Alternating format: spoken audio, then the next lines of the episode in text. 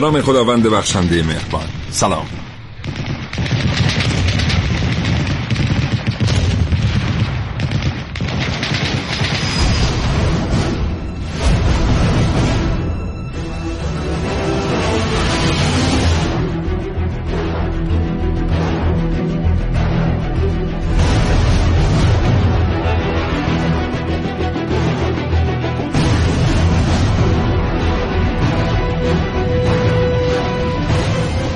شنونده کاوشگر هستید. زنده از رادیو جوان.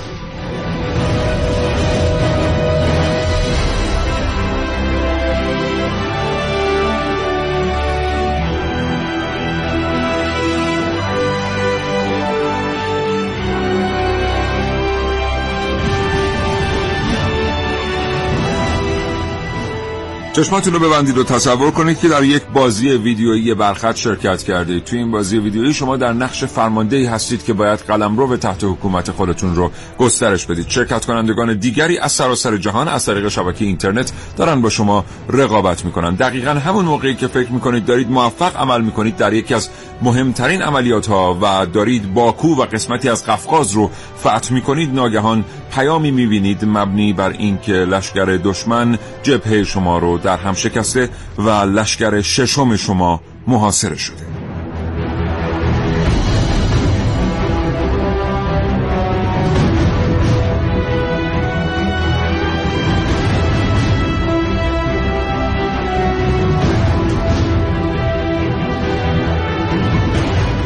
راجع به یکی از بزرگترین نبردهای جهان نبردی که در پنج ماه و یک هفته و سه روز بیش از یک و نیم میلیون انسان رو به کام مرگ کشید از کاوشگر بشنوید.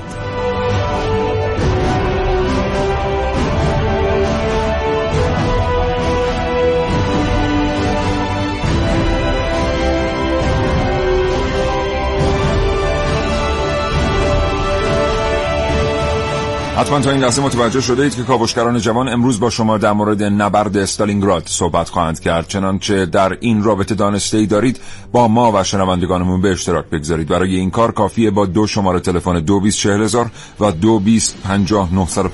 تماس بگیرید.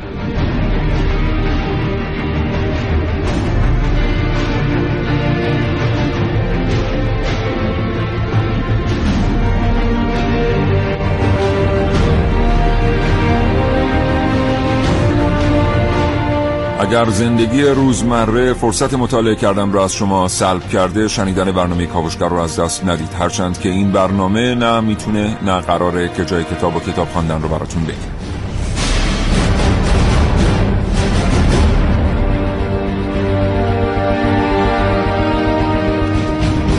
اینطور اگر حوصله تماس گرفتن ندارید کافی صندوق پیامک ما را هدف بگیرید به شماره 30881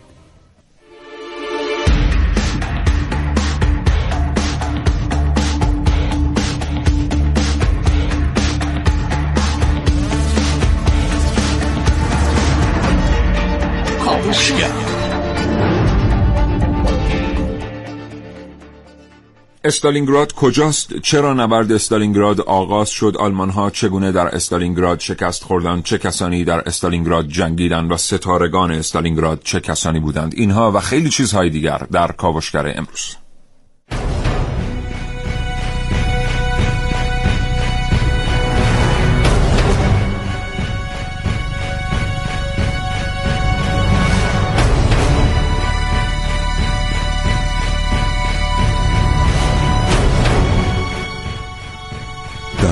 کاوشگر می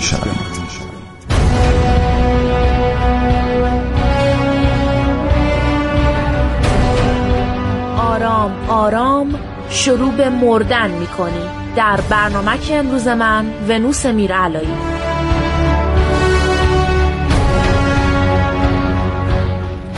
تغییر مسیر جنگ جهانی دوم در کاوشگر امروز با من محسن رسولی.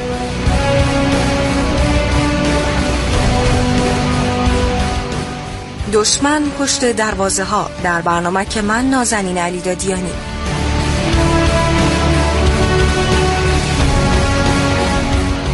که ناپیدای مرد در کاوشگر امروز با من حسین رضوی.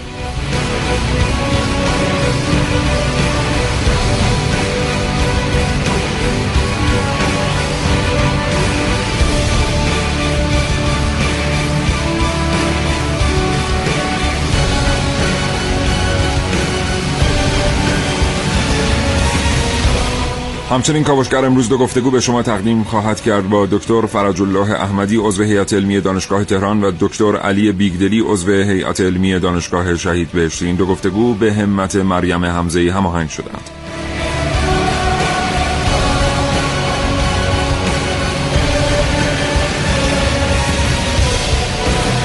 مهندسی صدای این برنامه کاوشگر بر عهده زهره بیدکی است و تهیه کننده بروس میرعلایی این برنامه را به شما تقدیم می‌کنه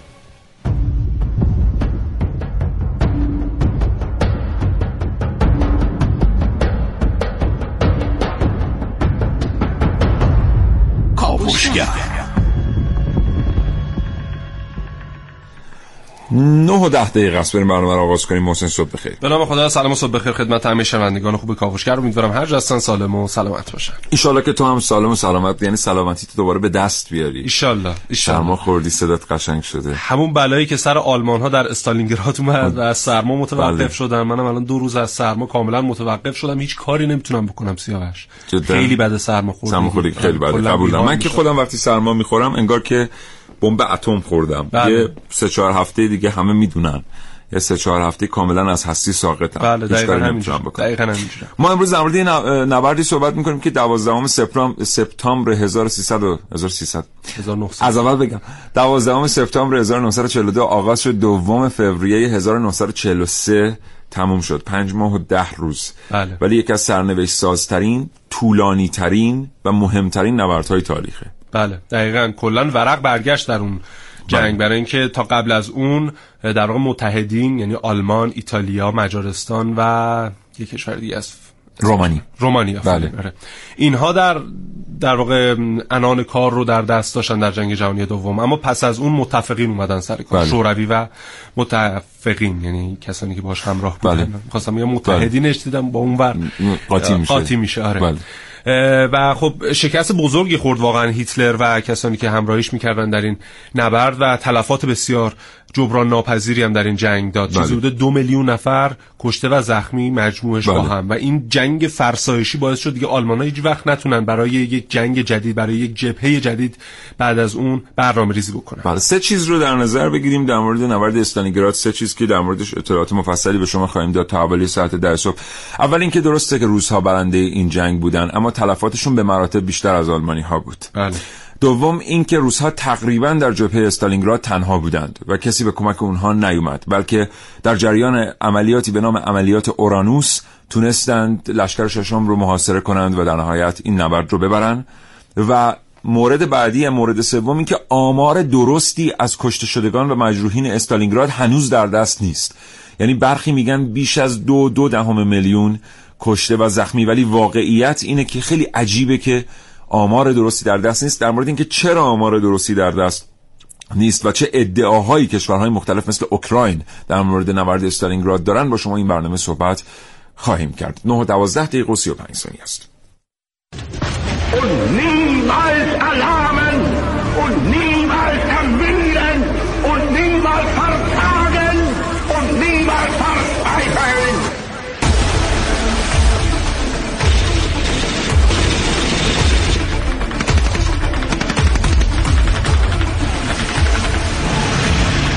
By September 1942, Paulus reaches the railway line that goes to Moscow. He manages to follow it all the way to Stalingrad and takes the central train station.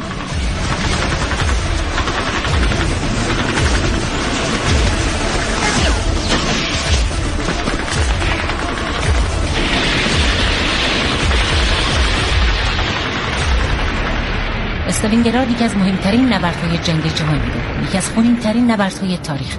طی شش ماه از تابستان 1942 تا زمستان 1943 جان بیش از دو میلیون نظامی و غیر نظامی را گرفت.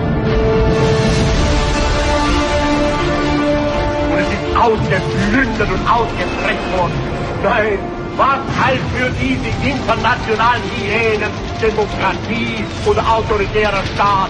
Das interessiert sie gar nicht. Es interessiert sie nur eines. Ist jemand bereit, sich ausblügeln zu lassen? Ja oder nein? Ist jemand dumm genug, dabei stillzuhalten? Ja oder nein? Und wenn eine Demokratie dumm genug ist, dabei stillzuhalten, dann ist sie gut. Und wenn ein autoritärer Staat erklärt, wir können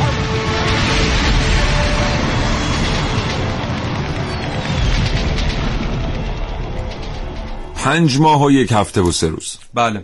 و جالب حالا منطقه استالینگراد که الان دیگه استالینگراد صداش نمی‌کنه. ولگاگراد بهش. بهش میگن آره.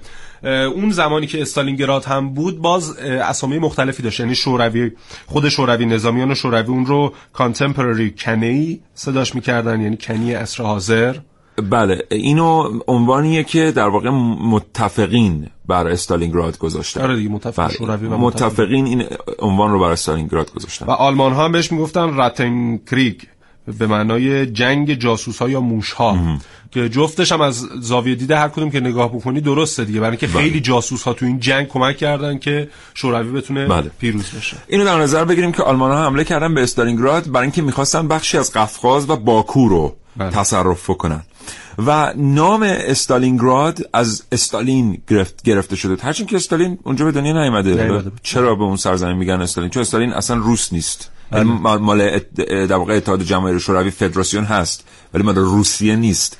ولی به اون سرزمین میگن استالینگراد. همین که نام پیشوا بر اون سرزمین بوده این سرزمین نمی‌تونسته از دست بره. ببینید برخی از بلاد در برخی از کشورها هستند که ارزشی غیر از ارزش خاکی دارند. به عنوان مثال تصور بفرمایید که ارزش مشهد مقدس برای ما ایرانی ها یه ارزشی غیر از ارزش خاکیه. یعنی اگه یه وقت جنگی بخواد اونجا در بگیره نگاه ما به دفاع از مشهد مقدس یه نگاه ویژه است. یا به برخی سرزمین های دیگر در کشور خودمون. استالینگراد هم همین میزان با باورهای اون زمان برای مردم فدراسیون شوروی تقدس داشته و به هیچ عنوان نباید سقوط می‌کرد. یعنی سقوط استالینگراد معادل سقوط ابهت اتحاد جماهیر شوروی بوده. این بوده که به حال ارتش سرخ تا اونجایی که می‌تونه نیرو فراهم می‌کنه از ارتش های کمکارتر در زمان جنگ تا بتونه نیرو تزریق کنه. ما می‌دونیم که چیزی قریب به 400 یا 500 هزار نیرو در زمان آغاز جنگ بله. ارتش سرخ نیرو در استالینگراد داره. اما همین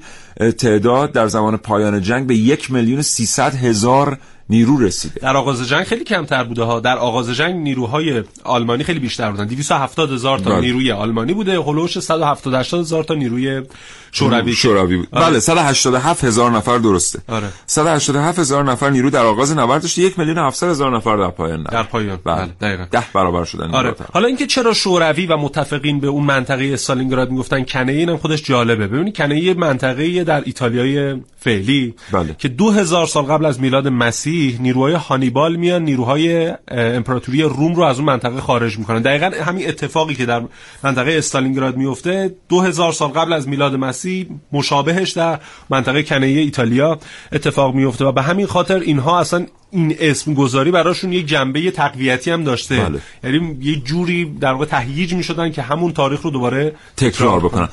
با اینکه این بخش طولانی شد اینم بهش اشاره بکنیم که آلمان ها استالینگراد رو انتخاب می‌کنن برای اینکه میان استالینگراد و مادرلند یا اون سرزمین اصلی رود ولگا قرار داره و نیروهایی که بعد به استالینگراد می آمدند بعد از رود ولگا میگذشتن. از اونجایی که نیروی هوایی آلمان بسیار فعال بوده در جبهه جنوبی به همین دلیل عبور از ولگا خیلی سخت بوده. یعنی قایق هایی که نیروها رو از ولگا عبور می‌دادن معمولا در تیررس هواپیماهای آلمانی بودن و غرق می‌شدن و کسانی که بر این قایق ها سوار بودن هم کشته می‌شدن. به خاطر همین نیرو رسوندن به استالینگراد بسیار سخت بوده. از این جهت فرماندهان آلمانی معتقد بودند که به سادگی نبرد رو در استالینگراد خواهند برد. چون اگر از پس 187 هزار نفر نیروی روس در استالینگراد بر بیان. دیگه به این سادگی ها نمیشه نیرو به استالینگراد وارد کرد.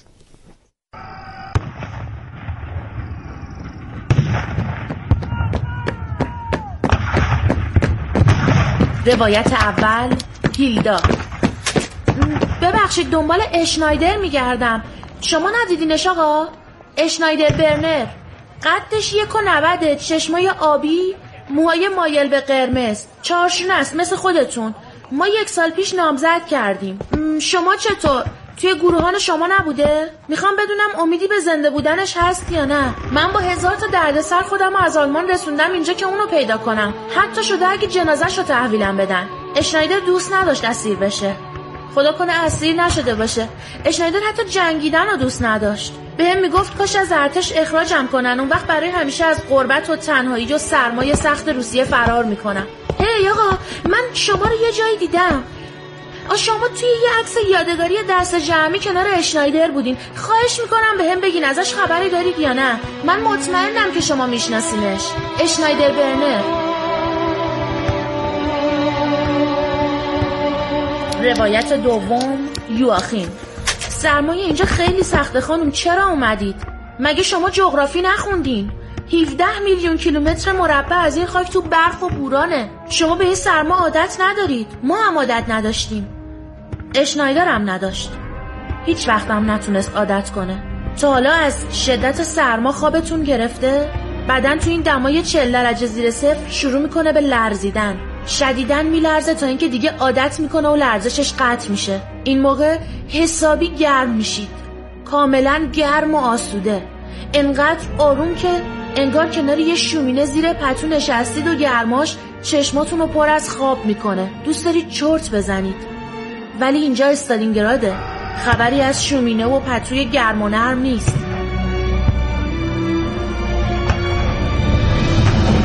هر وقت احساس گرما و خوابالودگی کنی یعنی بدنت وارد مرحله یخزدگی شده و عضوای حیاتی بدن دارن از کار میافتن.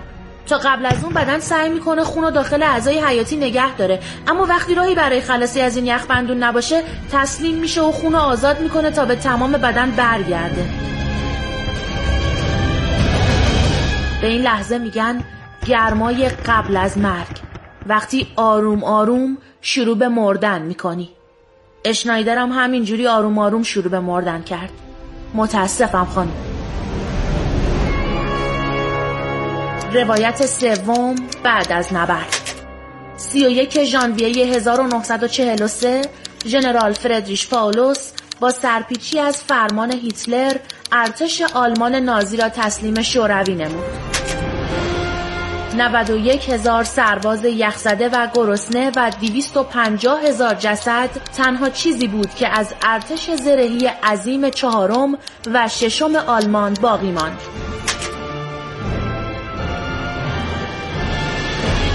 کارشناسان نظامی بعدها علت برتری روسیه و تضعیف و شکست نازی ها در نبرد استالینگراد را سرمایه سخت، طاقت فرسا و کشنده روسیه اعلام کردند.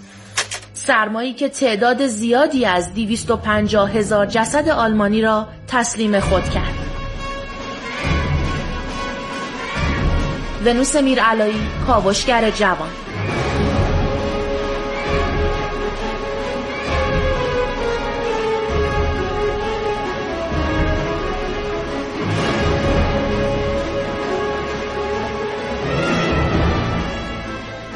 سرد بوده خیلی سرد بوده واقعا برای آلمانی ها آره واقعا برای آلمان ها خیلی سرد بوده و خیلی ابداعات و اختراعات هم در اون زمان رقم بله بله که بله. در اونجا بله.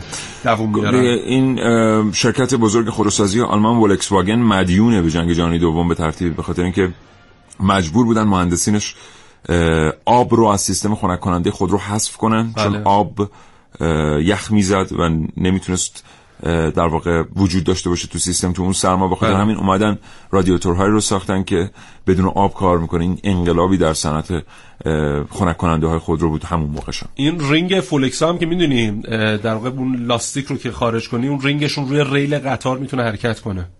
یعنی اون طراحی آره.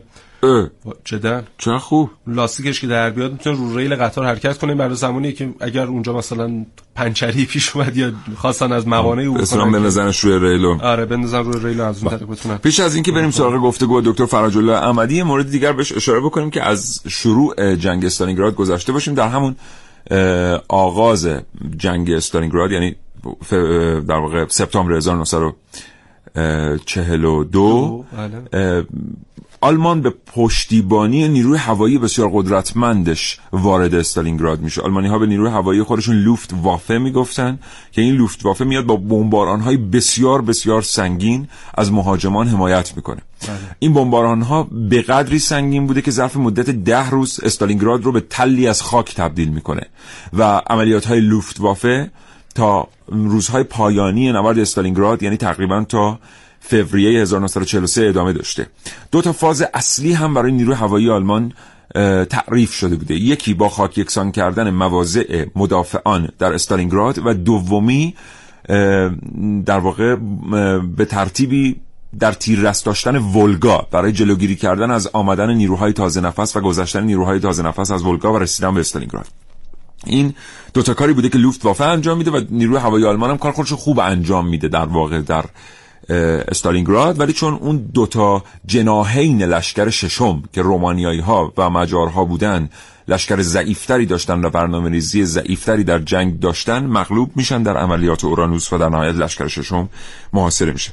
دکتر فرج الله احمدی عضو هیئت علمی دانشگاه تهران پشت خط برنامه کاوشگر هستن. آقای دکتر فرج الله احمدی سلام صبحتون بخیر. سلام بر شما و سلام بر شنوندگان خوبتون. حالا احوالتون خوبه؟ متشکر زنده باشین. آقای دکتر احمدی از شما میشنویم در مورد اینکه پس از حمله به استالینگراد واکنش اتحاد جماهیر شوروی چه بود و چرا این سرزمین انقدر اهمیت داشت؟ قبل از این مقدمت را ارز کنم که این استالینگراد شهر بسیار مهمی بود حتی بعد از انقلاب اکتبر. و این شهر سالهای 1918 تا 20 روزهای سفید این منطقه رو تحت کنترل خودشون در برده بودن. به عنوان شهری بود که از اواخر قرن 16 هم در روسیه تأسیس شد به نام تزاریستین. بعد چون استالین نقش بسیار مهمی در اون دفاع از همین تزاریستین سال 1920 داشت. بله. سال 1925 به این افتخار اسم این شهر رو گذاشتن استالینگراد خب ما پس پاسخ خودمون هم گرفتیم. روسا به زمین میگن گراد. چون ما اول برنامه داشتیم فکر می‌کردیم که استالین که اصلا در روسیه به دنیا نیامده چرا اسم این سرزمین سرزمین رو گذاشتن گراد؟ پس این هم پاسخ این سوال. همینطوره. بله. یعنی شهر در واقع استالین. بله. مثلا ولگوگراد ولگوگراد یعنی شهر بله. ولگا که به نام شهر نامیده میشه یا سرزمین یا شهر. بعد سال 1961 این شهر در ادامه سیاست استالین زدایی خروشچوف 1961 تبدیل شد به ولگاگراد. بله. یعنی این تغییر رو داشت. حالا چون به هر حال این شهر اهمیت زیادی داشت در بله. موقعیت اقتصادی روسیه هم به لحاظ صنعتی هم از این جهت که در نزدیکی رود ولکا واقع شده بود ارتباط دریای خزر و کوههای قفقاز و از اون طرف می‌تونست به طرف دریای سیاه هم این مسیر ارتباطی رو داشته باشه بله.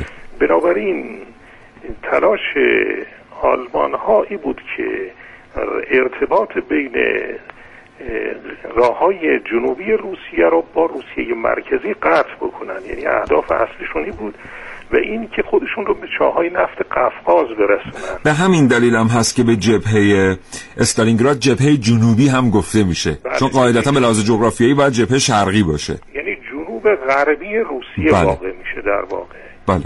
یعنی در اون زمان جنوب غربی روسیه قرار می‌گیره.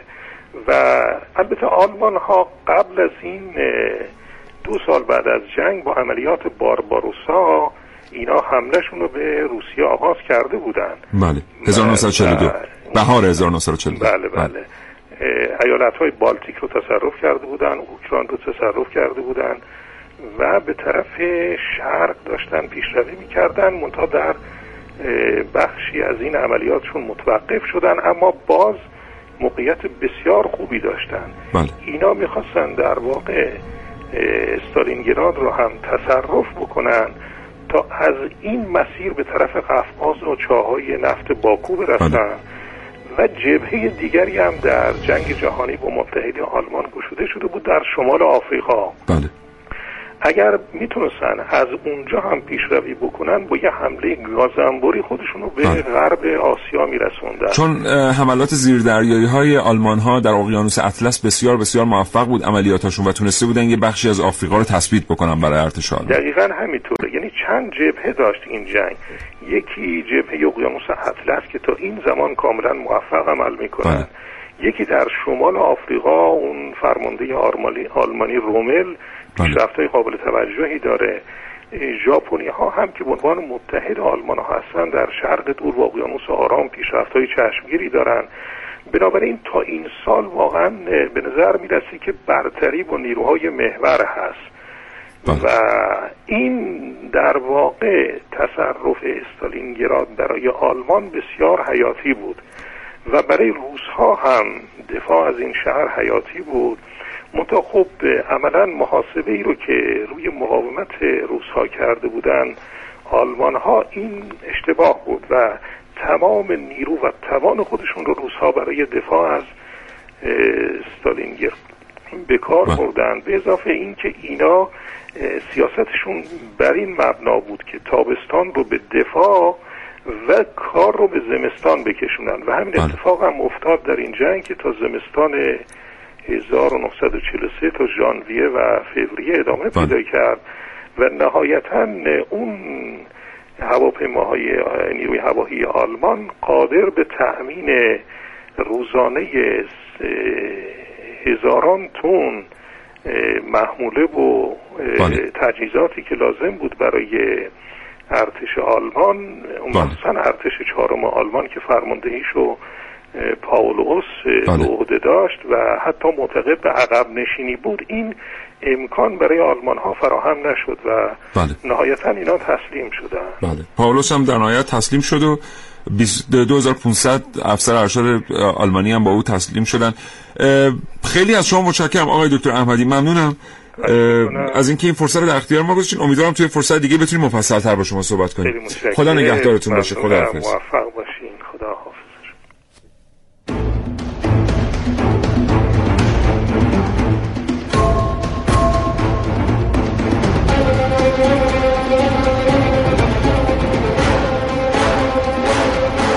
دو هزار و دو پنجاه در اختیار شماست. دانسته های خودتون درباره نبرد استالینگراد رو با کاوشگران جوان و شنوندگانشون به اشتراک بگذارید.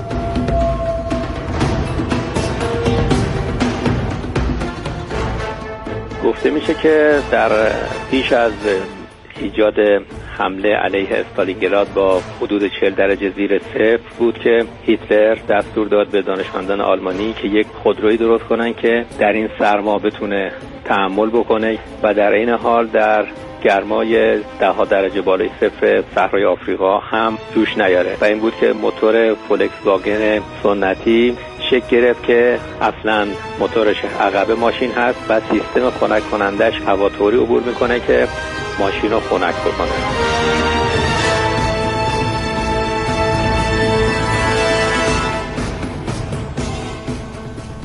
بله دوستی پیامک فرستاده گفتن که اگه میشه بفرمایید ادعای اوکراین در این باره چی است؟ حتما به ادعای اوکراین همین الان فرصتی که در اختیارمون قرار بگیره اشاره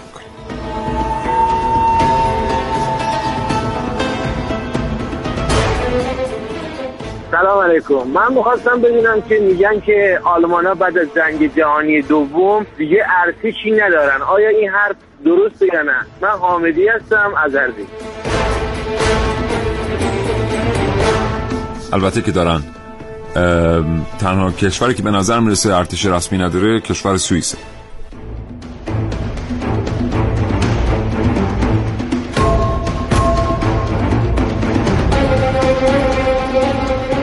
محمود از لارستان فارس گفته آیا هدف هیتلر تسلط بر نفت خاورمیانه بود؟ بله هیتلر آمده بود که بتونه اه، چاهای نفت باکو رو فتح بکنه. از سوی دیگر ارتباط جبهه شمالی و جنوبی شوروی رو با هم قطع بکنه. خب ادامه بدیم با محسن. بفرمایید بفرم- ادعای اوکراین ادعای اوکراین آه، آها. ما می‌دونیم که یه چیزی حدود یک میلیون دیویس هزار روس کشته و مجروح میشن در نبرد استالینگراد. بله. و می‌دونیم که بعضی از منابع من دیدم نوشتن چهل هزار تا بعضی از منابع من دیدم خیلی بیشتر از این نوشتن که شهروندان عادی بودن. این کشته شدگان نبرد استالینگراد. چون به حال بله. همونطور که گفتیم نیرو هوایی آلمان جوری بمباران می‌کنه شهر رو که شهر به تلی از خاک تبدیل میشه. اوکراینی ها میگن که کسانی که در استالینگراد جنگیدند و سرنوشت جنگ رو تغییر دادن اوکراینی ها بودن نه روس ها درست. و میگن تمام رشادت های یعنی بخش قابل توجهی از رشادت های جنگ دوم در حمله به شوروی هم از سوی اوکراینی ها اتفاق. افتاده. خب. و روس ها برای اینکه این واقعیت تاریخی به دنیا نشون نده که جنگ رو اوکراینی ها اداره کردن بله. یا حداقل بخش سرنوشت سازی از جنگ رو اوکراینی ها اداره کردند اه، تاریخ رو به ترتیبی عوضش کردن و آمار رو پنهان کردن. یعنی آمار کشته شدگان استالینگراد و خیلی جای دیگر وجود داره. بله. خیلی دقیق اما روس ها علاقه من هرگز نبودند که بگن این اوکراینی ها بودند که سرنوشت جنگ رو عوض کردن. البته قضاوت در مورد این مسئله به عهده دوستان که مطالعه می‌کنن و البته کارشناسان که در این رابطه نظر میدن. ولی بله. یه چیزی هست در این مورد که جذاب می‌کنه این ادعا رو. اونم این که شما اگر که تاریخ جغرافیای جنگ دوم جهانی رو بررسی بکنید می‌بینید که خب پس از یعنی قبل از استالینگراد آخرین جایی که فتح میشه اوکراینه. بله. و در واقع این اوکراینی ها هستن که تا لحظه آخر می جنگن ما می‌دونیم که لشکر ششم وقتی وارد استالینگراد میشه 65 درصد قواش هنوز حفظ کرده بوده. با استراحت کافی میاد دوباره وارد استالینگراد میشه. اما اون 35 درصد رو کی مستحلک می‌کنه؟ درست. در واقع اوکراینیا هستن که مستحلک. چه بسا اگر که با 80 درصد قوا مثلا لشکر چشم لشکر چهارم می‌رسیدن به استالینگراد اصلا چیزی از استالینگراد باقی نمیمون در همون هفته اول جنگ. اوکراینی ها بیشترین یادبودها هم در جنگ جهانی دوم دارن که باز همینو حتی توریستا هم نمی‌دونن. یعنی کسانی که می‌خوان برن مثلا بقایای جنگ جهانی دوم رو ببینن میرن به روسیه در صورتی که شما واقعا باید برید به اوکراین و ببینید که در زمان جنگ دوم چه اتفاقی افتاد بله.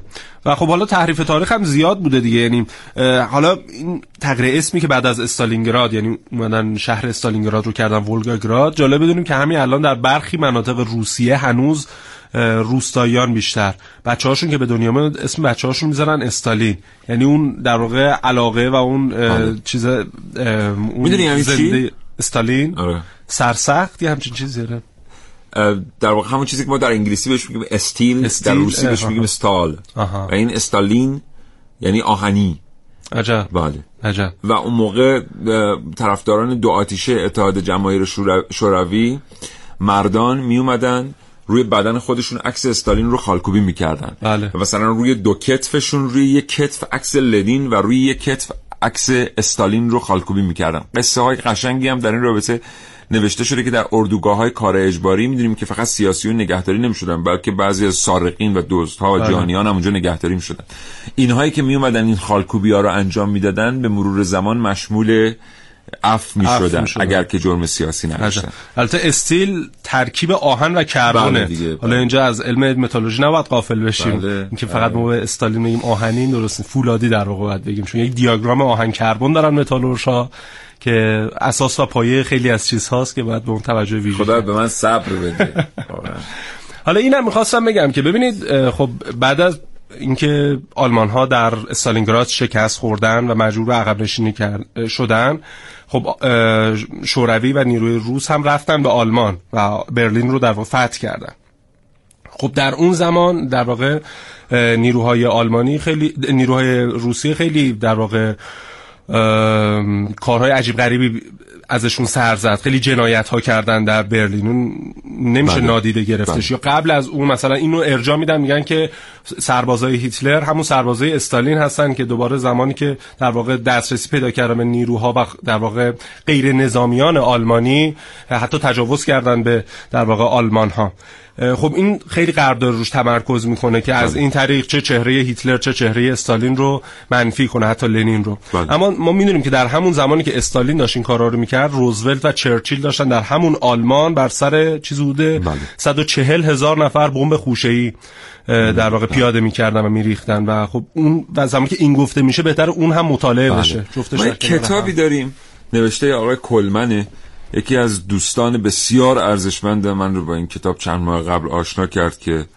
واقعا حق به گردن من داره از این جهت. اسم کتاب هست Tavistock Institute انجمن تاویستاک. اگر این کتاب رو پیدا کردید که به صورت PDF بر روی اینترنت در دسترس هست این کتاب ولی متاسفانه به زبان فارسی ترجمه نشده اگر این کتاب رو پیدا کردید بخوانید تا اطلاعات در مورد اون که محسن داره میگه کسب کنید که همون موقع که دنیا سرگرم نزاع اتحاد جماهیر شوروی و آلمان نازی و متحدانش بود چه اتفاقی داشت این طرف در پای دیگر میفته بله. بله. خب ما کلی برای شما گفتنی داریم در مورد اینکه چطور ما گفتیم که چطور جنگ آغاز شد بله. یه بار مرور کنیم بله. جنگ اینجوری آغاز شد که آلمان ها اومدند بخشی از قفقاز و باکو رو محاصره کنند بعد از در واقع استالینگراد میگذشتن و گفتیم که چطور هم برنامه‌ریزی کردن. قرار شد که نیروی هوایی آلمان پشتیبانی جدی بکنه از مهاجمان. 187 هزار نفرم بیشتر از روس ها اونجا نبودن و آلمان ها یعنی هیتلر پیش بینی کرده بود که ظرف مدت چند روز در هم خواهد کوفت ارتش روسیه رو. بعد روس ها اومدن نیروهای وارد کردن. پس از اون روزهای اول جنگ جنگ به نبرد خانه به خانه رسید. از اینجا به بعدش تو فرصت بعدی برای شما خواهیم گفت. وقتی بچه بودم یه چیزی از درخت آویزون می‌کردم و از دور با سنگ. این بازی خوبی بود واسه اینکه خودم رو سرگرم کنم. نمی‌دونستم. همه چی یه روز به جنگ ختم میشه. با هدفهای متحرک. هدفهایی که این بار قصد جونمو قصد جونمو کردن.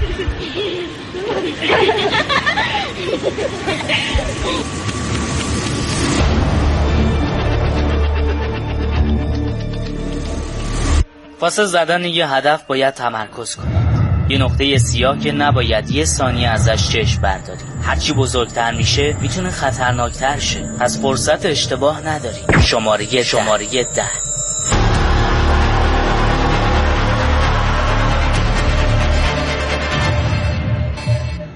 من همه جا هستم. هر جا که دشمن پا می‌ذاره باید حضور مرگ رو حس کنه. حضور من.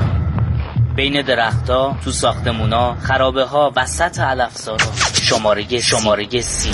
من و رفیقم هم تنها کسی که هیچ وقت به هم خیانت نمی‌کنه. یه مویسین ناگات. اون مثل اکثر همدوراهاش حدوداً 4 کیلو وزن داره. طولش هم بیشتر از یه متره. بهش میگم پیرمرد روسی. اینم گلوله هاشه هفت و شست و دو در پنجاه و چهار میل. اینطوری نگاش نکنین. کافی مسلح شه. اون وقته که شماره, شماره صد. هیچ نقطه ای از دید من پنهون نمیمونه. وقتی تو تقاطع جاده ها موضع می‌گیرم هیچ راننده یا پلیس نظامی نمی‌تونه عبور کنه.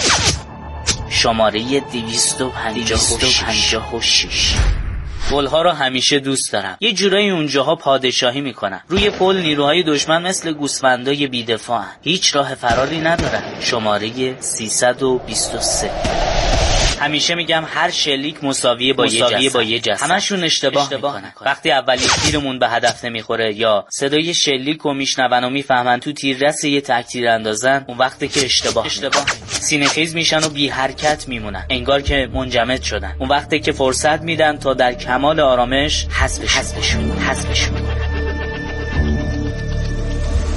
شماره, شماره 400 یازده تک تیرانداز و بیشتر از 400 نفر از نظامیای دشمن. حسابشون دیگه از دستم در رفته. درست مثل بازی بچگیام و هدفهایی که باید از دور میزدمشون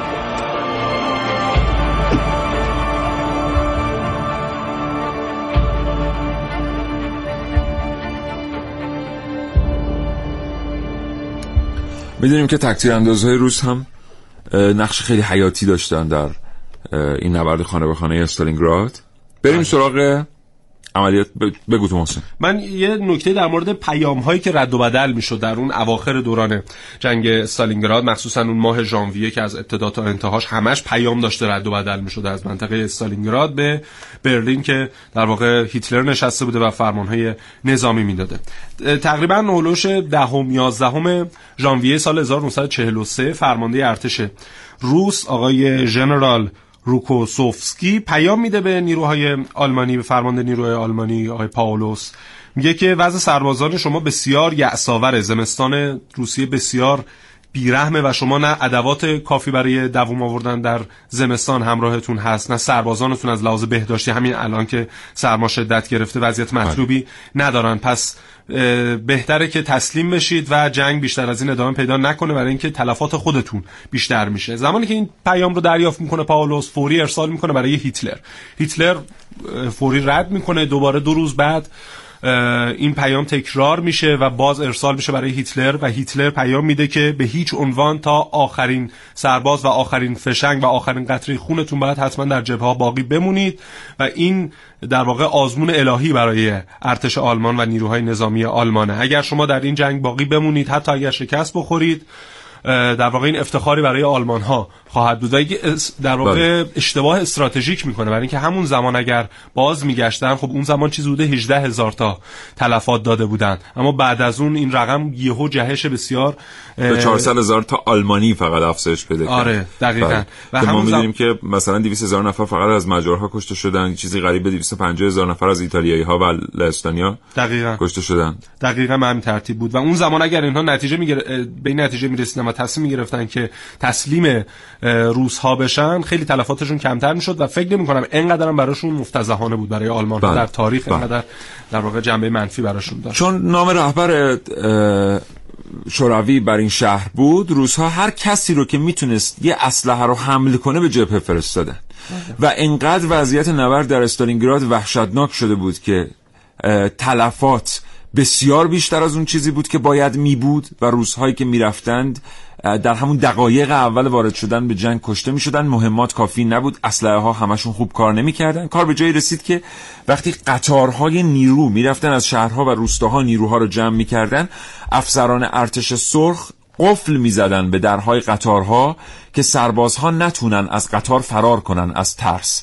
و اینها رو زندانی می‌کردن. محبوس گاهی اوقات تا دوازده روز در این کابین های قطار بدون امکان خروج از قطار تصور بکنید که 60 تا 110 نفر در هر واگن کوچک در کنار هم ایستادن جوری که حتی امکان خوابیدن ندارن امکان بیرون رفتن ندارن. دوازده روز رو در همون شرایط سعی می‌کردن سر می‌کردن تا در حاشیه ولگا از قطار پیاده بشن. وقتی پیاده می شدن به هر دو سرباز یک اسلحه و ده تیر داده می شده سربازی که اسلحه رو در دست داشته باید جلو می رفته و شلیک می کرده زمانی که او مورد اصابت گلوله قرار می گرفته و کشته می شده سرباز دوم باید اسلحه سرباز اول رو ور می داشته و با تیرهایی که در دست داشته می جنگیده یعنی ارتش سرخ به ازای هر دو سرباز فقط یک رایفل و یک تفنگ.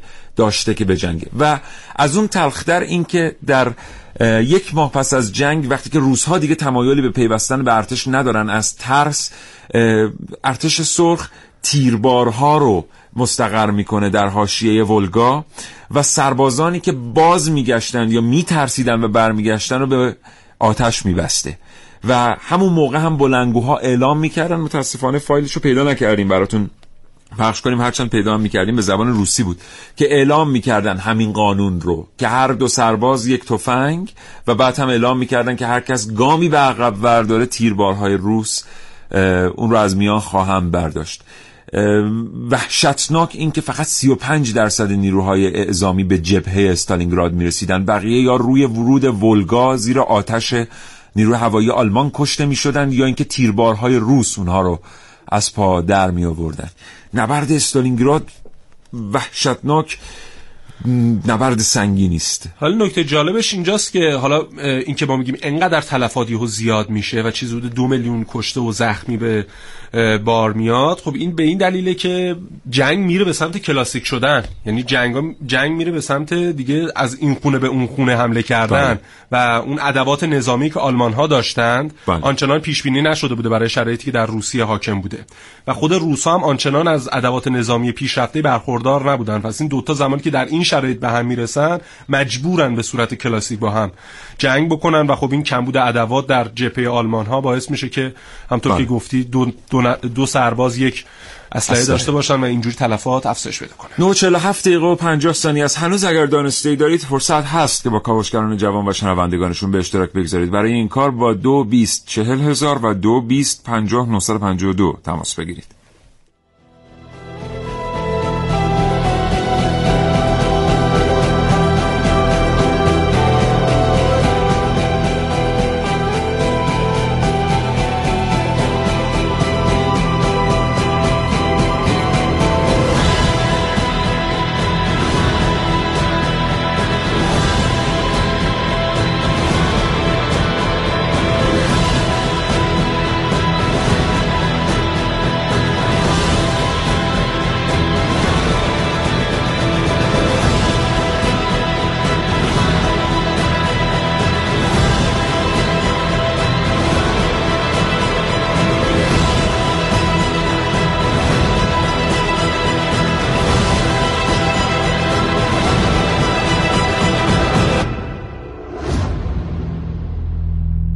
دکتر علی بیگدلی عضو هیئت علمی دانشگاه شهید بهشتی تهران پشت خط برنامه کاوشگر هستن. آقای دکتر بیگدلی سلام می‌کنم به شما. صبحتون بخیر.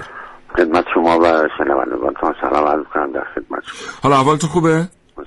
آقای دکتر بیگدلی میگن که پیروزی در دفاع از استالینگراد بود که استالین رو به یک دیکتاتور تبدیل کرد. این یعنی چی؟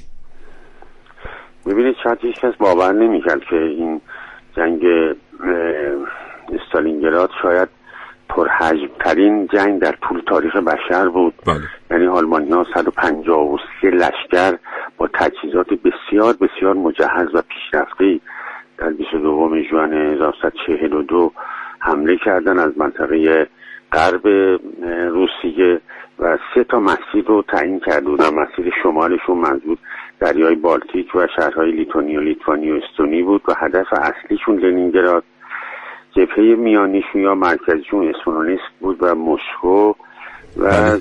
سپاه سوم به سمت جنوب حرکت می‌کرد که کیف و اوکراین و نهایتا قفقاز رو در بر می‌گرفت بله. بنابراین مسئله لنینگراد از اهمیت فوقالعاده برخوردار بود و هیتلر در مرحله اولش خیلی توفیق به دست آورد و به سرعت لنینگراد و تقریبا مسکو رو مها... چیز محاصره کرد. منتها وارد یک مرحله جنگ فرسایشی شد.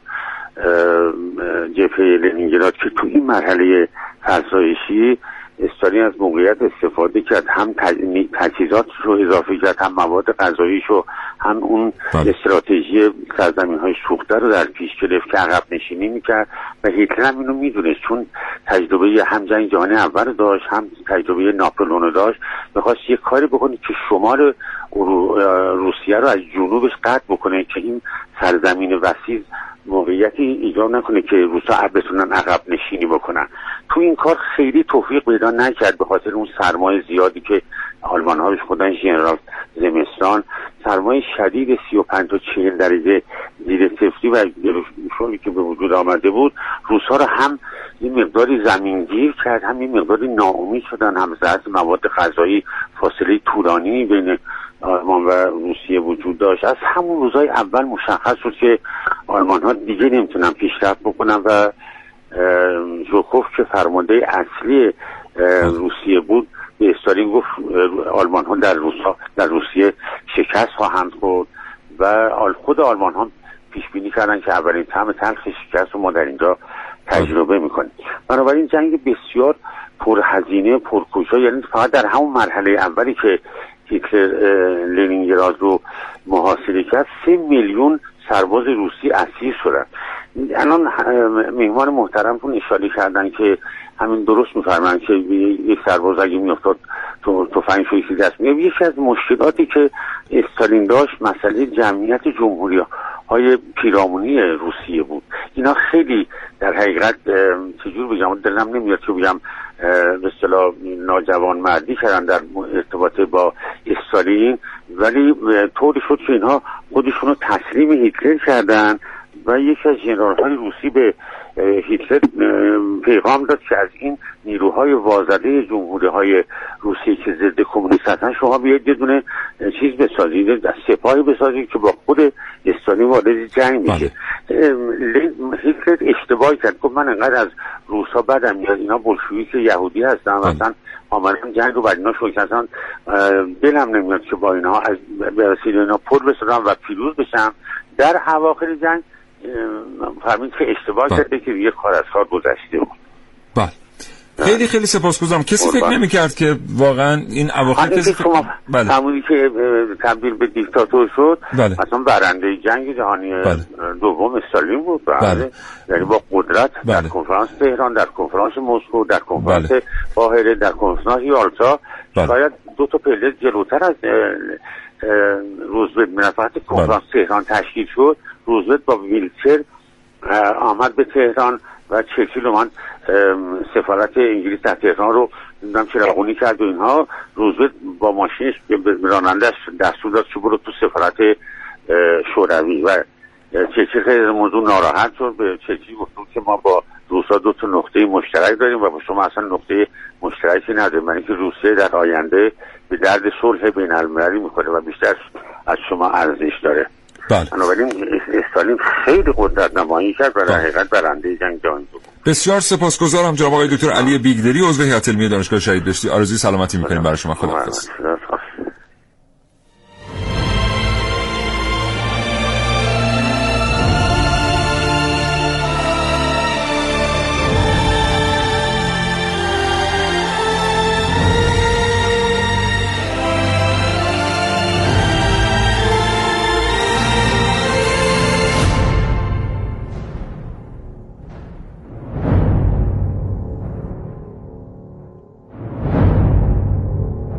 ما یه برنامه داریم چهار دقیقه است. چل ثانیه وقت داریم که تحویل بدیم که اون برنامه که شما بتونید بشنوید. البته اون بگم خیلی آرامش داشته ولی چل ثانیه با این مسافت وقت.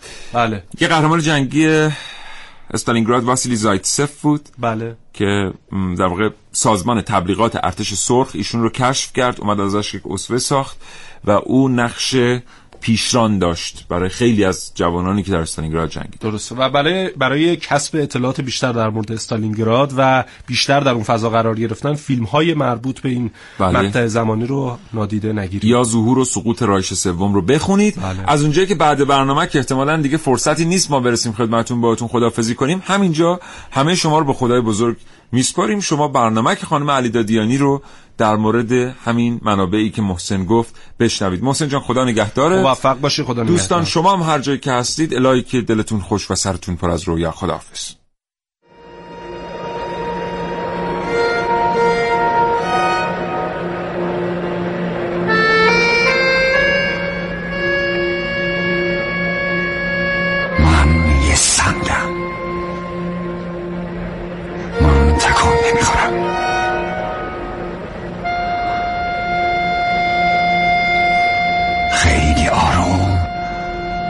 برفا می‌ذارم تو دهنم اون وقت اون نمی‌تونه نفسم رو ببینه.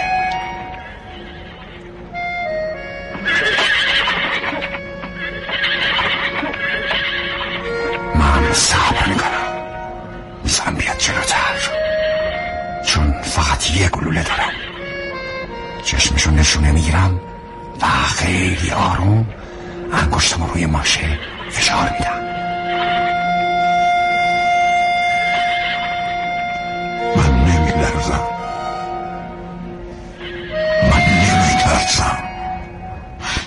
پسر بزرگی هستم. آماده وسیلی. حالا وسیلی. آتش کن.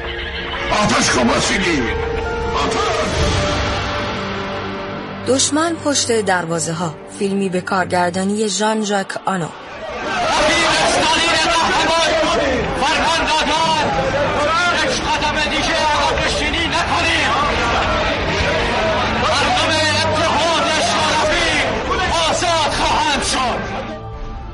جود لا در نقش واسیلی زایتسف قهرمان فیلم که تک تیراندازی نابغه است و با کمک دانیلوف با بازی جوزف فاینس یک افسر جوان ارتش شوروی به قهرمانی ملی بدل میشه. اینجا تنها چاره افراد ما گلوله های آلمانیا خودم است.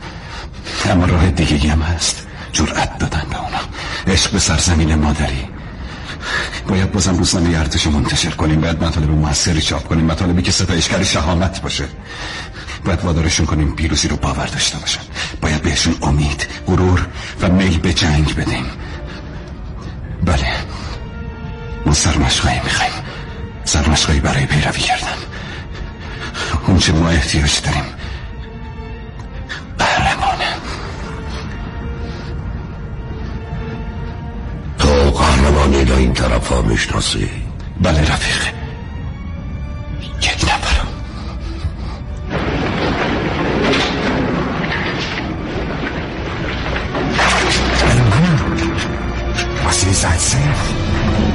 این فیلم به خوبی نبرد سهمگین استالینگراد رو شرح میده و در میانه فیلم سرگرد کنید با بازی اد هریس. از جبهه آلمان برای رقابت با واسیلی زایتسف وارد داستان میشه که فردی خونسرد، منضبط و حرفه‌ایه.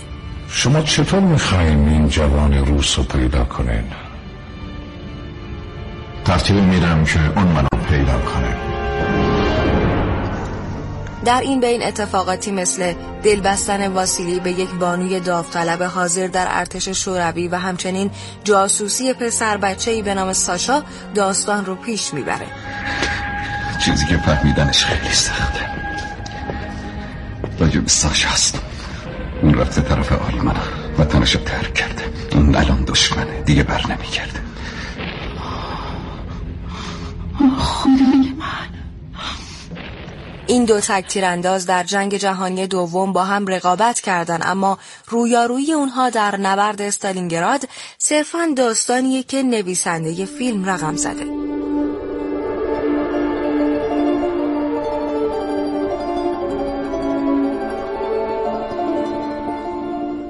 سرانجام در پایان فیلم واسیلی با فداکاری دانیلوف موفق میشه به زندگی سرگرد کنیگ پایان بده. می‌خوام کمکت کنم واسیلی بذار کار آخرم بکن. می‌خوام یه بارم شده مفید باشه